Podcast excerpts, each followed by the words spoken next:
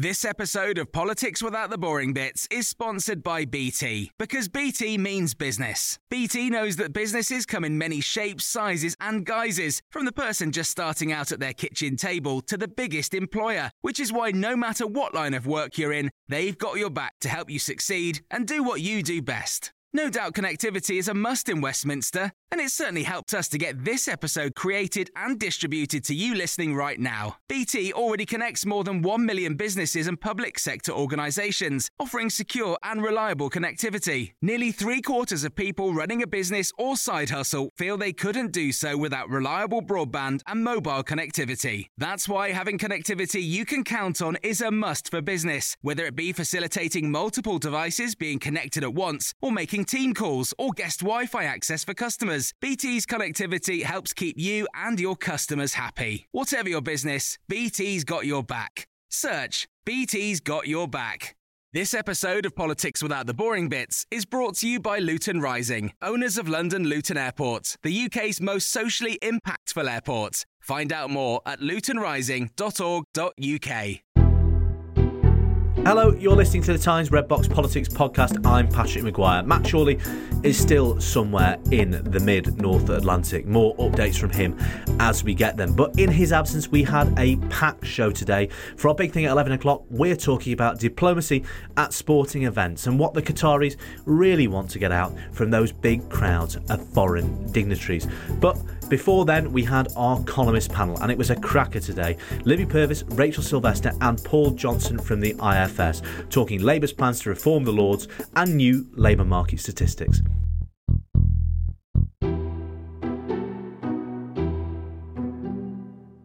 The Columnists with Libby Raichie.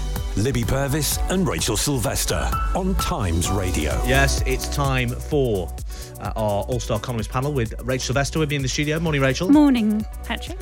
And Libby Purves, who joins us on the line now. Morning, Libby. Morning. How are you, Libby? Fine, well, good. Good, despite the weather. Rachel, how are you? Very well, thank you. Uh, there's plenty to discuss this morning, so let's let's get straight into it. Today, of course, is the deadline for Conservatives to say whether they want to stand at the next election.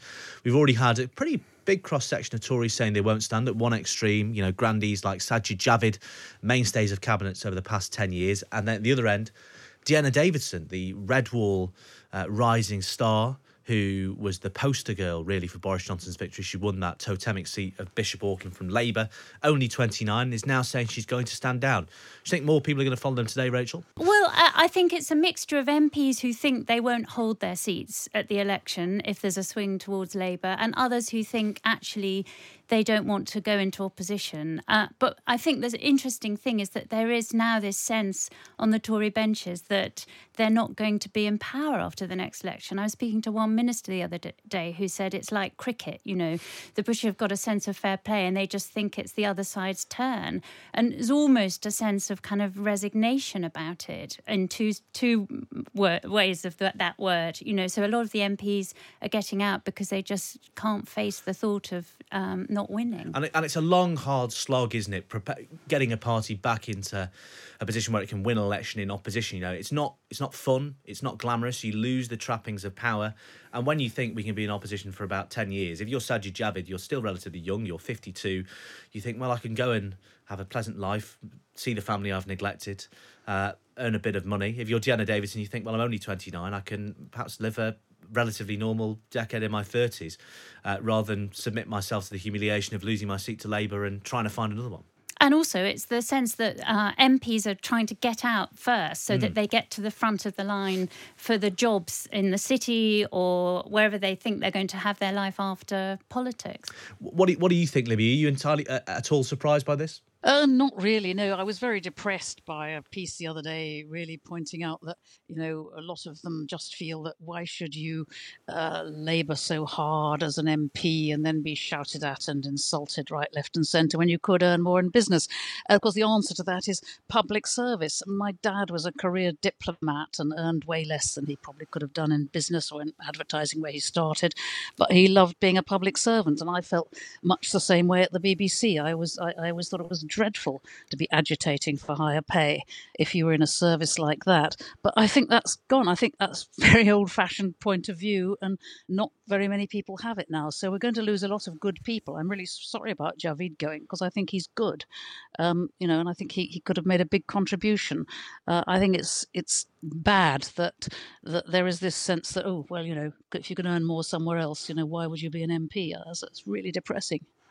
Yeah, it is interesting, isn't it? It's it's almost taken, you know, it's something I said without almost without thinking there. The idea that Conservative MPs, uh, indeed any MP, longs for the day they can go and earn proper money. It's something people like, um, you know, David Cameron was one who often would talk about wanting to, or you know, privately would talk about wanting to go and earn proper money uh, when he was when he was out uh, when he was out of office. Um, let's move on, shall we? That's a story we've uh, we've done to death on Times Radio, Tory MPs. Libby, I know there's something exercising you. Uh, the government says today that workers are going to get the right to request flexible working arrangements on the first day of a new job. and that means they can be allowed to, uh, asked to be allowed to work from home, job share, go into the office only certain hours of the day. What do you think if you were running a business, Libby. Would you uh, would you be all for that? Well, there's, two sides to this. I think we have learnt an enormous amount in the COVID years and ought to benefit from it uh, about how work works, you know, and how sometimes flexible working, you know, which a lot of people need because they have other responsibilities or just prefer because it's how it's how they want to live. Um, flexible working and working from home and all those things. We've learnt a lot about how it can work. A lot of employers are saying, actually, yeah, we've learned learned a lot from this and we can make things work differently. But I think it's important that we shouldn't be able to use the hiring shortage because, you know, you can't walk along any high street now without seeing desperate signs saying hiring now or indeed closed because of lack of staff, in, especially in hospitality things. Uh, we shouldn't use the hiring shortage to make the business of employing people even more of a problem than it legally and logistically is. So it's a fine balance. Uh, I think that the choice is always with the employer. You know, can I run my business efficiently with this person? And also the responsibility on the employee to really use the time that they are in the office or the time that they are at home working to use it profitably. Uh, I don't think we should make life even more difficult for employers than it is at the moment. Rachel, do you get the sense that politicians know what they think about home working? Because, you know, you, you have initiatives uh, like this, uh, but throughout the pandemic, Conservative ministers, you know, Boris Johnson one day was saying yes, people should have the right to work from home. Then it was everybody should get back to the office. Um, there have been lots of mixed messaging from government about this, haven't there? Yeah, Jacob Rees-Mogg, remember, telling the civil servants yes. they had to come in and leaving notes on their desk.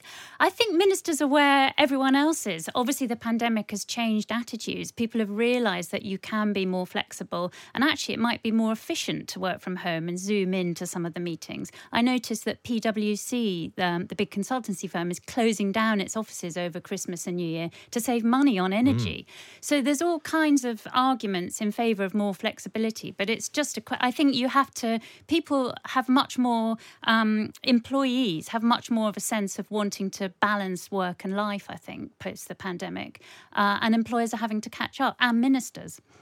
Uh, and obviously, you know, both of you uh, have written plenty of columns in your time, um, and no have been no strangers to flexible working. I imagine, Libby. No, absolutely not.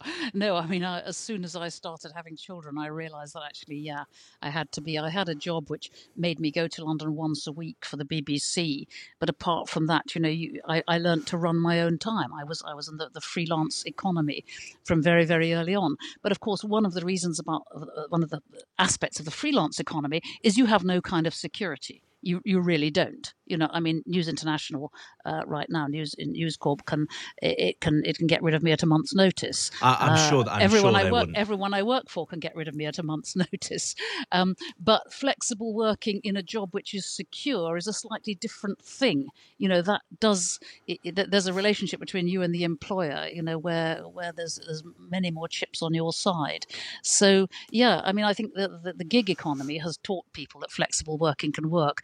But some people really, a lot of people really do need the actual security of knowing that they've got a proper long contract and, uh, you know, the, the, the flexibility is within it. And that gives you a great duty to use your flexi time for your employer really, really well.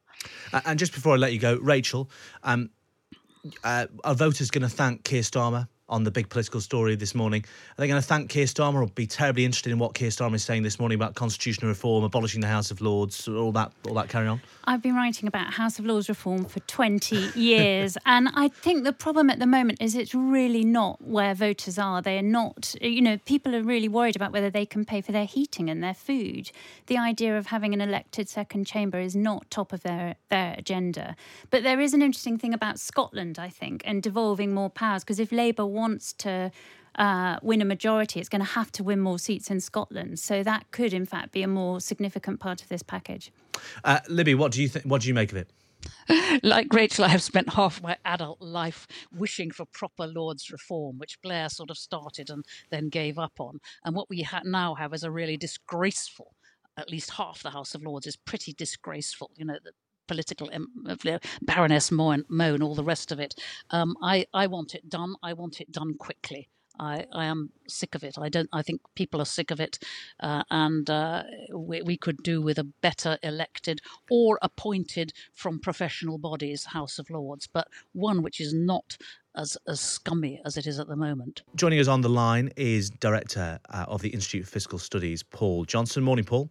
Morning. Uh, in your column in the business section of today's paper, you're looking at the educational attainment of different uh, minority ethnic groups and indeed ethnic groups across the across the piece. And you found that white pupils are lagging behind most other ethnic groups at GCSE level. Tell us about the implications of that yeah it's uh, it's remarkable how different uh, different groups are actually if you look within the ethnic minority population there's more differences than there are actually between that group as a whole and whites as a whole so for example black african students are doing really quite well but black afro-caribbean students are actually lagging uh, furthest uh, behind. And there's some remarkable changes over time, actually. If you look in the early 2000s, students, uh, pupils from Bangladeshi backgrounds were way behind uh, the white majority. They're now way ahead. So the, these are really big changes over relatively short periods. The, uh, the, the uh, uh, children, uh, pupils from ethnic minority backgrounds are much more likely to go to university than those from white backgrounds, but once you get into the labour market, things look much less positive. positive, and indeed, um, given their educational qualifications, nearly all ethnic minorities are earning less than you might reasonably expect.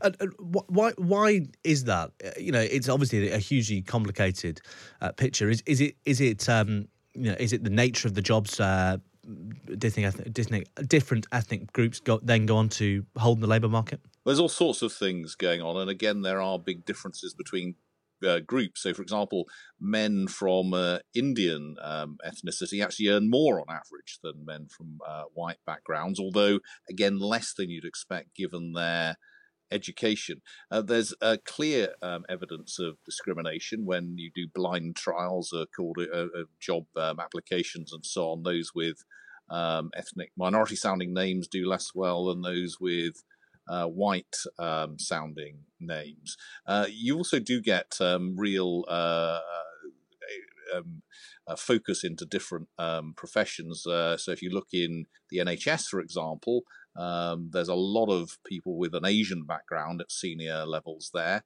but in teaching and the police, um, all ethnic minorities are dramatically under represented. And of course, we saw just a week or so ago the, uh, these appalling revelations of what was happening in the London fire brigade. So there is clearly um, you know, some racism, some discrimination going on in some sectors, uh, and uh, a whole series of other complex um, issues across the economy as a whole.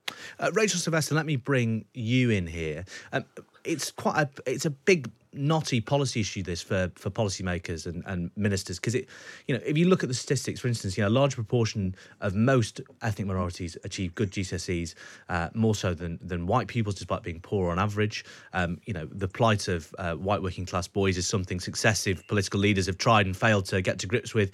Um, and among the uh, the poorest pupils uh, between 10 and 30 percent more children of Pakistani Bangladeshi black African Indian heritage achieve five good GCSEs uh, than do uh, the poorest white children. But then, as Paul sets out very clearly there, it doesn't translate to success in, in the labour market. Um, it's a very tricky issue, isn't it? I think what's really fascinating is it shows that it isn't all about race and colour. So, particularly in education, um, I was really struck by those findings that Paul highlighted, which we also heard about when I was chairing the Times Education Commission. Uh, and one of the things that really struck me is that 40% of the gap between rich and poor pupils that emerges by the age of 16 is there before the age of five. So the, a lot of this is to do with actually what happens in the home and parenting attitudes. I remember one head teacher who um, had taught in a white working class area, and she just talked about how in the parents' evening, one of the fathers said to the child, Oh no, we don't read, that's gay. Um, wow. And, you know, it, we heard from the actor Eddie Marsan, um, who grew up in a sort of white working class uh, family in Bethnal Green, and his father literally threw a book across the room when he tried to read. So there's attitudes to learning in families that is part of the problem. And one of the things that's so interesting is that the higher academic outcomes in London are partly to do with the high number of immigrant families. Um, so there's about it's about aspiration and what families and parents um, show to their children uh, that matters mm. um, as much you know that and that is if anything as as important as as the wealth of the family what do you make of it libby it's absolutely crucial, exactly what, what Rachel says, the family thing, and also families' attitudes to the teachers. You know, you talk to teachers, and and they, they sometimes just get absolutely sort of scorned and spurned and berated and, and told off for even the slightest, most reasonable act of discipline against their children. Uh, I think you need a sense of parents and teachers together um, and uh, some of that really just has to come from the parents' side. You know, you can't expect, you know, teachers to just solve everything. Can't expect schools to solve everything. A lot is about families. Yes, and it's as Rachel says, it's the the early years is uh, you know often neglected in our political debate because we you know we talk about schools constantly, but it's it's uh, it's early years, isn't it? That is, you know, politicians like Andrea Leadsom have focused on this for a very long time, um, and and many others. Um, but you know it's it's not as it's not as easy for people to policymakers to grasp sometimes is it the, the, the early years? And it's also harder to intervene because you're talking about people's homes. Well they're worried about being seen as the nanny state but actually the problem is so much of the damage is done before children get to school uh, and policies like sure start did make a real difference. It's not kind of nanny state it's helping parents know what's the right thing to do I, don't, I remember a really fascinating conversation with Angela Rayner, the Labour deputy leader, who talked about how when she was growing up, her mum, you know, was had uh, mental illness. She she didn't really have any role model mm. for parenting, so she didn't know that she was supposed to hug her son and talk to him. She then went to. Uh, it was only when she went to sort of Sure Start Nursery that they said, you know, you do have to interact with your child she then realized that what actually being a parent was and then her own son instinctively picked up his daughter and um, swung her around and hugged her. And she said, Andrea Rayner said that had broken the link of sort of deprivation, mm. the vicious cycle. And, and just uh, uh, briefly, Paul Johnson, before I let all of you go, um, the CBI is predicting on another subject that the economy is going to shrink by 0.4% next year, that was a downgrade on June's estimate of a 1% rise in GDP. Um, the government says it hopes this recession, the coming recession, is going to be shallow and short. Um, is that still looking likely? Well, I think what the CBI is saying is pretty much in line with what the Bank of England and the Office of Budget Responsibility and everyone else is saying that we are uh, probably in recession now, that we're going to have potentially quite a long, though hopefully a relatively uh, relatively shallow recession over the next year or so. Of course, it depends to some extent what happens to energy prices. A lot of this is being driven by the fact that we've got poorer because we import so much energy and the price of energy has gone up um, so much, and we're all suffering. I mean, virtually everyone's wages are failing to keep up with um, with prices, uh, and so it's a very different kind of recession to some that we've had in the past. It doesn't look like it's going to be one with large amounts of unemployment, but it does look like it's going to be one in which we are all a little bit worse off um, over that period. And the real question is how long that's going to last, and when we get back into some sort of growth. I mean, if we get away with um, you know, something which is pretty flat for a year and then get back to growth, that you know that it could have been a whole lot worse. That was our economist panel, and you can read Rachel, Paul, and Libby in the Times every week. Just head to our website and get a digital subscription at thetimes.co.uk forward slash Times Red Box. Now for our big thing on sporting diplomacy.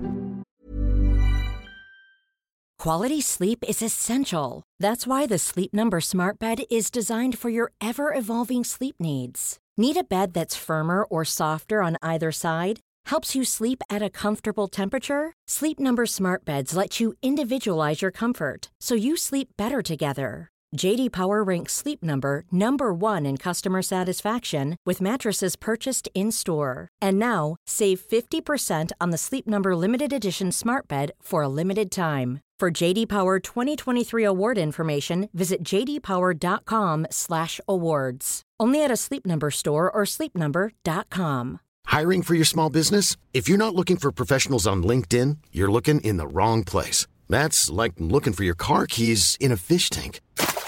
LinkedIn helps you hire professionals you can't find anywhere else, even those who aren't actively searching for a new job but might be open to the perfect role. In a given month, over 70% of LinkedIn users don't even visit other leading job sites. So start looking in the right place. With LinkedIn, you can hire professionals like a professional. Post your free job on linkedin.com slash people today.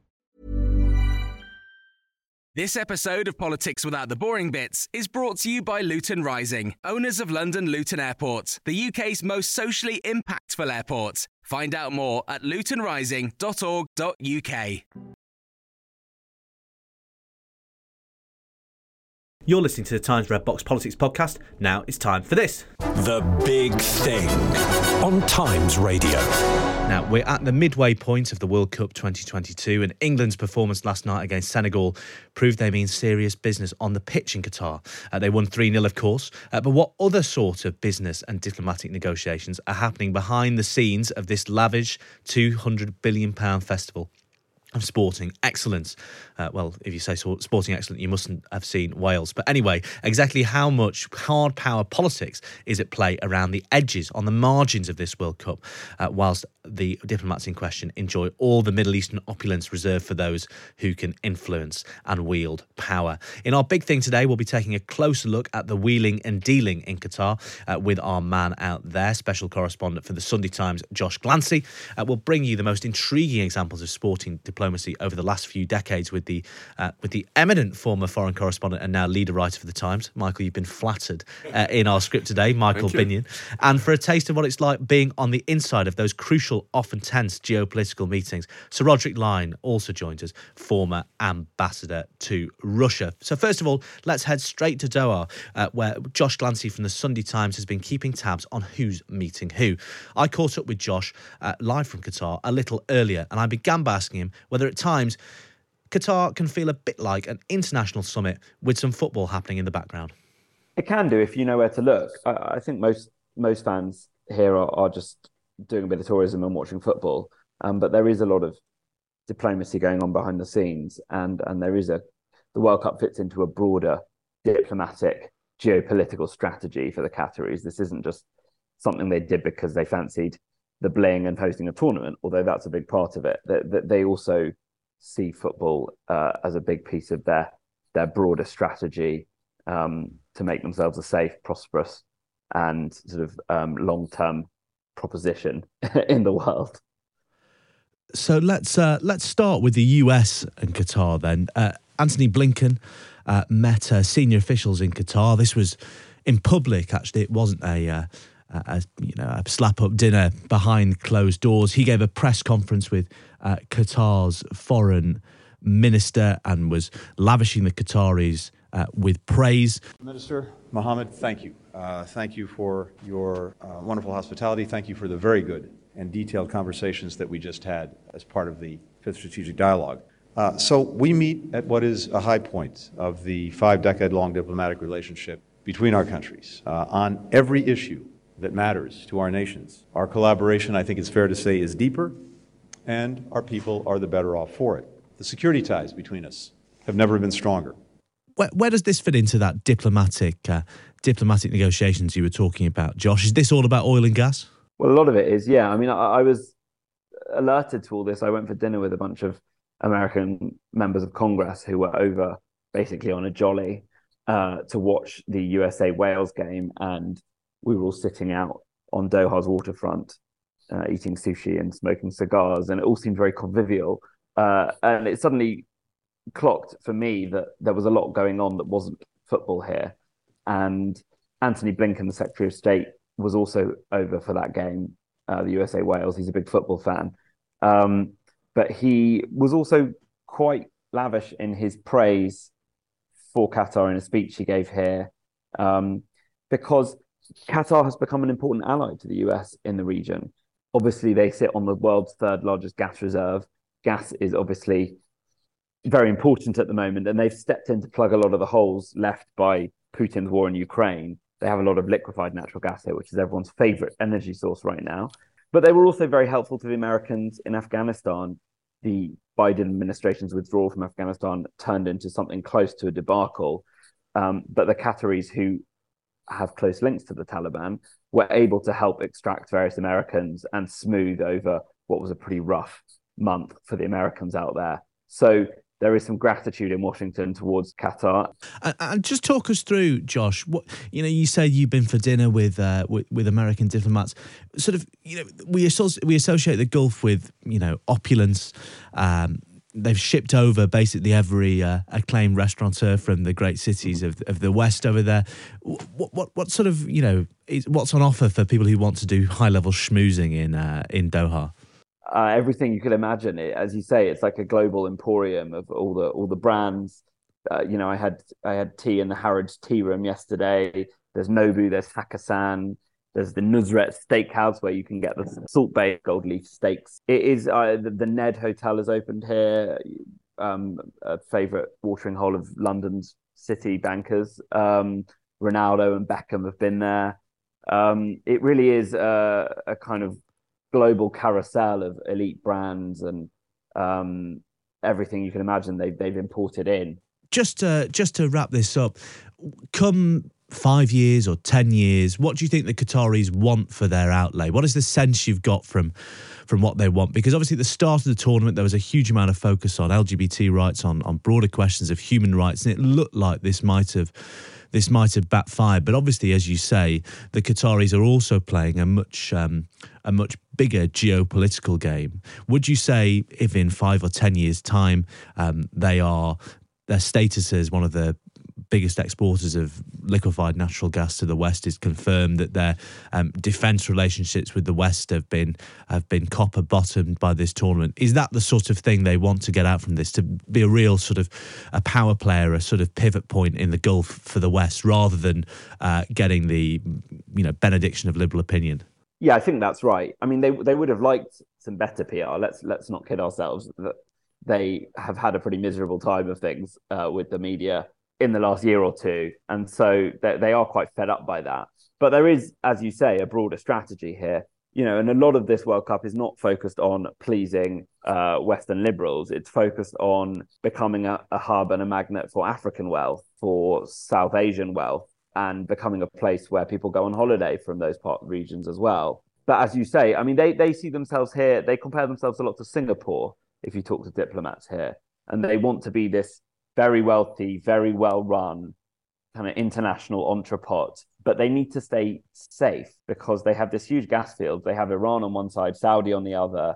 They can't realistically defend themselves. So they need to be liked and known by America and by other major powers um, so that they are protected and can continue to enjoy their wealth and, and sort of fortify their future. So I think the World Cup is, is a big part of that because it's brought them a lot of attention and it's brought them a lot of sort of relevance to the world. And I think that relevance they see as, as a shield to some extent. Well, that was Josh Glancy, special correspondent from the Sunday Times, reporting from Qatar, uh, speaking to me a little bit earlier this morning. Now, the Qataris aren't the first uh, nation to try and mix diplomacy and sport. Uh, one man who has seen plenty of this over the years is Michael Binyon, who was the foreign correspondent for the Times for many decades. And he's joined me in the studio to look back at some of the more significant geopolitical meetings at sporting events. Morning, Michael. Yes, well, I suppose uh, the famous one is ping pong diplomacy, which was in 1971, at a time when China and America were really barely on speaking terms, and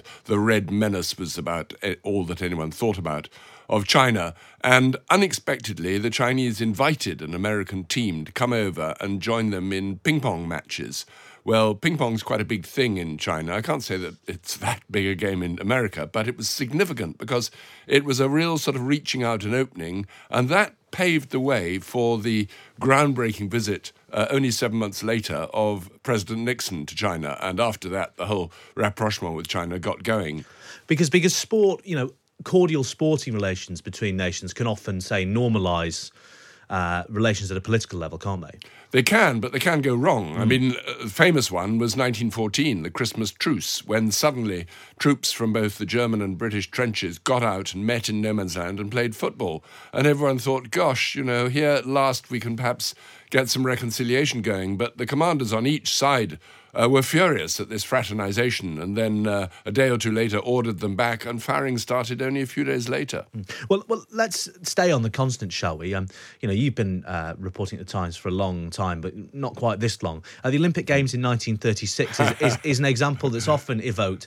Um, you know, when Russia hosted the World Cup in 2018, uh, there were comparisons made with the Olympic Games in Berlin in 1936, which was used by Hitler as a as a showcase uh, for Nazism, but also, as you say, um, backfired when Hitler refused to meet Jesse Owens, and the true nature of uh, Nazism's views on race was was sort of revealed to the world at that point, wasn't it? Yes, it was. I mean, everyone thought that the organisation was terrific, and it was very uh, martial and military, and you know, plenty of flags, and uh, it had impressed a lot of people. But uh, as you say, uh, when uh, Hitler clearly snubbed Jesse Owens, walked out because he wouldn't meet a black person, he wouldn't shake hands with a black person. That was part of Hitler's racial ideals. Everyone saw that was a regime based on race hatred. And and obviously, the there's a there's a choice when uh, controversial regimes host these events.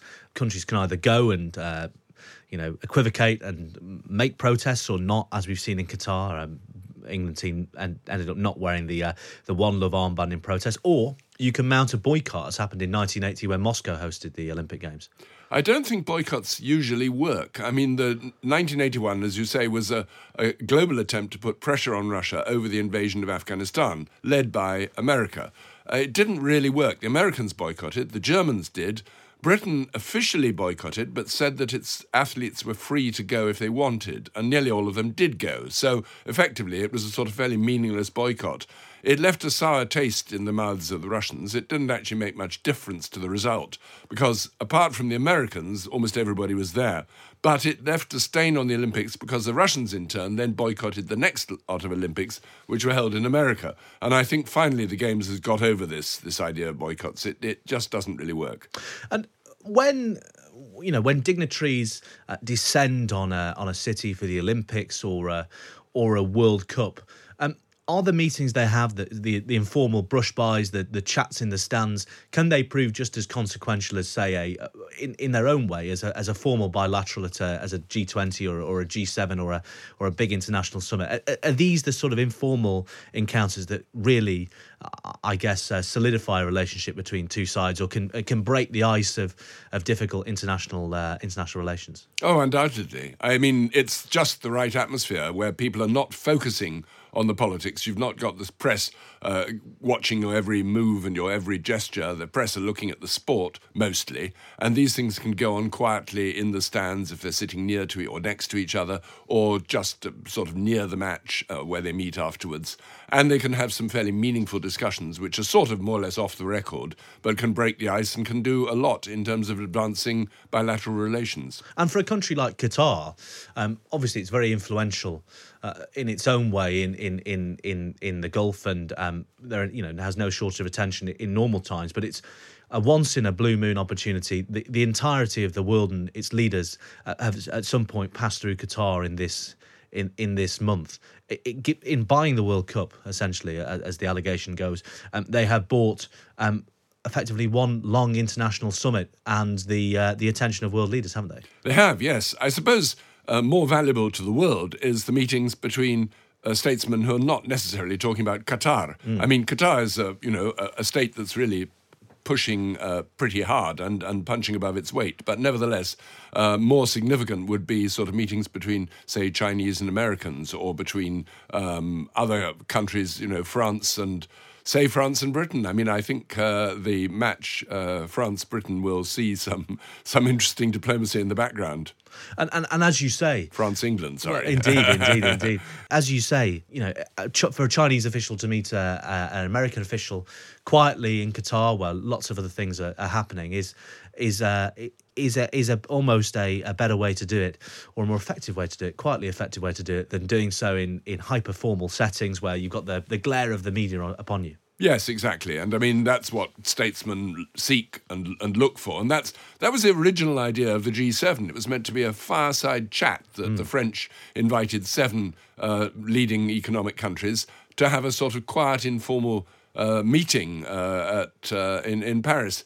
Uh, it's morphed into something much more formal and much more structured, which I don't think necessarily is better. But the original concept was exactly that. It was a sort of informal meeting where they could chew things over without actually being on the record. Well, one another man who is very familiar with these sorts of discussions is Sir Roderick Lyne, uh, Britain's former ambassador to Russia, who joins me now. Good morning, Sir Roderick. Good morning.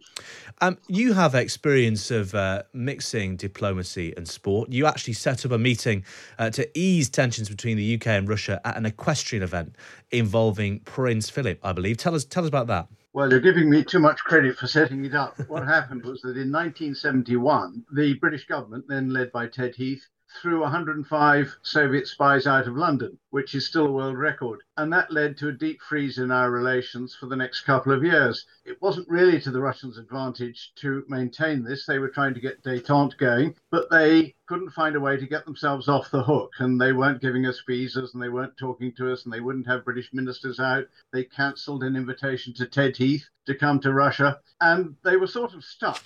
Uh, and we weren't going to offer them any concessions. And then it turned out that in the autumn of 1973, the European three day event uh, equestrian championship was due to be held in Kiev, which in those days was part of the Soviet Union, happily not now.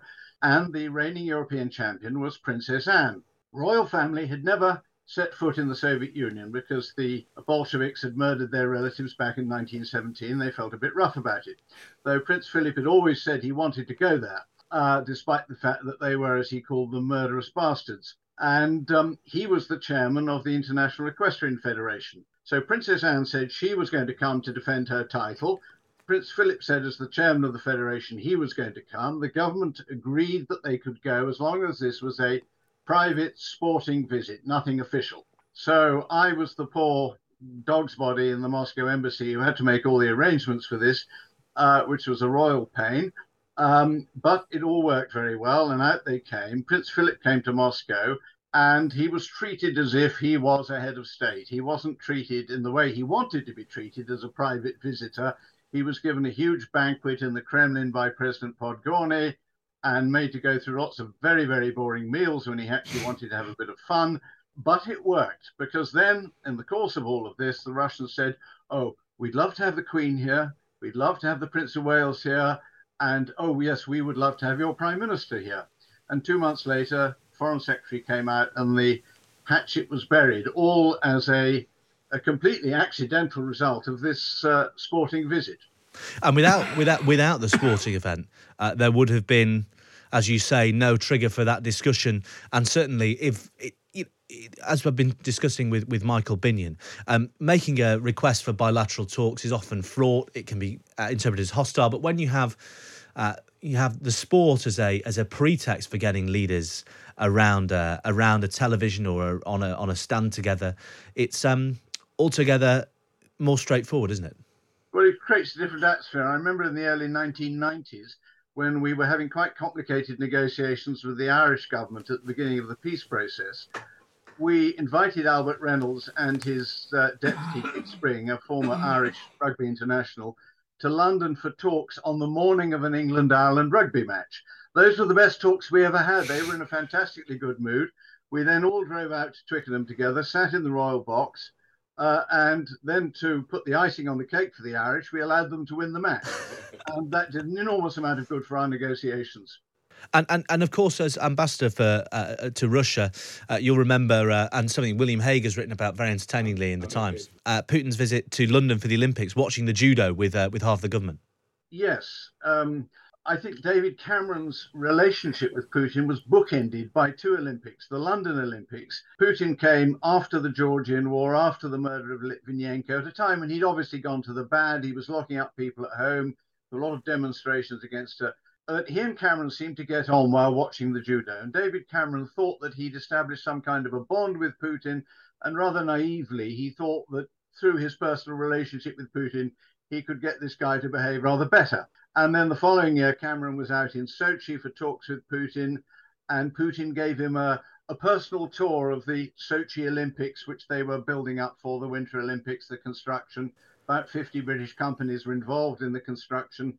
And Cameron and Putin said, yes, British and uh, Russian security services, amazingly, would work together on security for the Olympics. And then the following February, Cameron did not go to the Sochi Olympics because by then it was fairly obvious to him that Putin, I think, uh, was a bad hat. Um, and they had a bit of a row uh, at St. Petersburg in the previous autumn. And that was February 2014. And thank goodness Cameron didn't go because in March of 2014, Putin started his war on Ukraine. And that was the end of, I think, a rather ill judged attempt by David Cameron at personal diplomacy, which started at the London Olympics. And, and just before I let you go, Sir Roderick, observing uh, the, the, you know the the, the long uh, list of international dignitaries heading to Qatar uh, for talks, formal and informal, and of course a bit of football too. Uh, would you say, despite the controversy, uh, that the Qataris would think this has been a diplomatic success for them? Uh, I would have thought so. They've put a massive investment into it, but they have put themselves very much on the world map, not just as a provider of oil. And they will, I think, feel that this has paid off in a big way. Well, Sir Roderick Lyne, former British ambassador to Russia, and Michael Binyon, uh, leader, writer, and former cor- foreign correspondent for The Times. Thanks very much. Looking ahead, uh, you may think that Qatar uh, hosting of this World Cup has been less than straightforward uh, and less than a triumph, um, but their ambitions don't stop here. There are reports that they're now preparing a bid to host the Olympics in 2036, um, the Summer Olympics, that is, uh, with air conditioned streets for marathon runners. Matt Lawton, chief sports writer at The Times, has this story uh, for us. So, has this World Cup then, uh, which has been you know less than uh, less than unanimously welcomed uh, on the world stage? Um, are we now seeing that this World Cup has given the Qataris confidence to go for the biggest sporting prize of them all? Yeah, I think it has because look, aside from all the issues that we've been reporting on, all the human rights issues, the gay rights issues, what they feel they have demonstrated is their ability to successfully stage an event like the Olympics. Because actually, this World Cup is much more like an Olympics than it is a World Cup. Because normally, when we, we, we go, we you know, we we watch World Cups or we cover World Cups. They're they're spread across huge countries. They're, they're in the case of 2002, they're spread across two countries, Japan and Korea. But this is different in that it's much more like the Olympics because Olympics, Olympic, the Olympic Games is normally focused predominantly around one major city uh, and that's essentially what this this tournament is. And they feel that um, it has been a success. They feel that it's all run incredibly smoothly. And to be honest, if you spend 200 billion quid on something, including a 36 billion dollar um, uh, metro system, it, it tends to work, I guess, because it has worked. I have to say, it has run very smoothly, and it has, from purely logistical perspective, been a very good World Cup so far. And, and do you think the IOC will look at this and think, yes, the huge issues with temperature and climate aside, this is something we we may well go for. Look, yeah, uh, I think the the fact that the Qataris have been rejected three times already by by the IOC is significant. Um, perhaps the IOC are a little bit more queasy about some of the uh, some of the issues that we've been reporting on compared to an executive committee that uh, voted on this in 2010 and since have been well quite a number of them have been either dragged out of hotels with blankets over their heads or, or generally found to be guilty of corruption. But the IOC may still be queasy about bringing an Olympic Games here. But I think as time goes on, what the IOC are finding is that fewer countries are prepared to deal with the expenditure involved in staging an Olympic Games. It is scaring people away because it is so expensive to build this, you know, 32 sports, 32 different venues in many cases. But Qatar, money is no object. Indeed, indeed. And when, and when will we find out who, uh, if not Qatar, is hosting the 2036 Games? Probably 2026, uh, by which time we may well have a new president. It could be somebody like Lord Coe. It could be there's one or two other options you know, Lord Coe hasn't declared a desire to run for president yet, but many people think he might do. So it could be a different looking IOC by then. And, and we expect rivalry from countries like Turkey and India, perhaps even Saudi Arabia. It may be that they have to form a joint bid with Saudi Arabia to get the Olympics to this part of the world. But we'll see. Well, we'll see. Indeed, we'll see if Qatar's lobbying uh, at this World Cup uh, helps it secure the biggest sporting prize of them all, the Olympics in 2036. That was our big thing at 11 o'clock with Michael Binyon, Roderick Lyne, Matt Lawton, and Josh Glancy from the Sunday Times. That's all we got time for on today's podcast. Uh, I'll be here all week, and don't forget to like and subscribe wherever you get your pods from. This episode of Politics Without the Boring Bits is brought to you by Luton Rising, owners of London Luton Airport, the UK's most socially impactful airport. Find out more at lutonrising.org.uk. Hey, it's Paige DeSorbo from Giggly Squad. High quality fashion without the price tag? Say hello to Quince. I'm snagging high end essentials like cozy cashmere sweaters, sleek leather jackets, fine jewelry, and so much more. With Quince being 50 to 80% less than similar brands.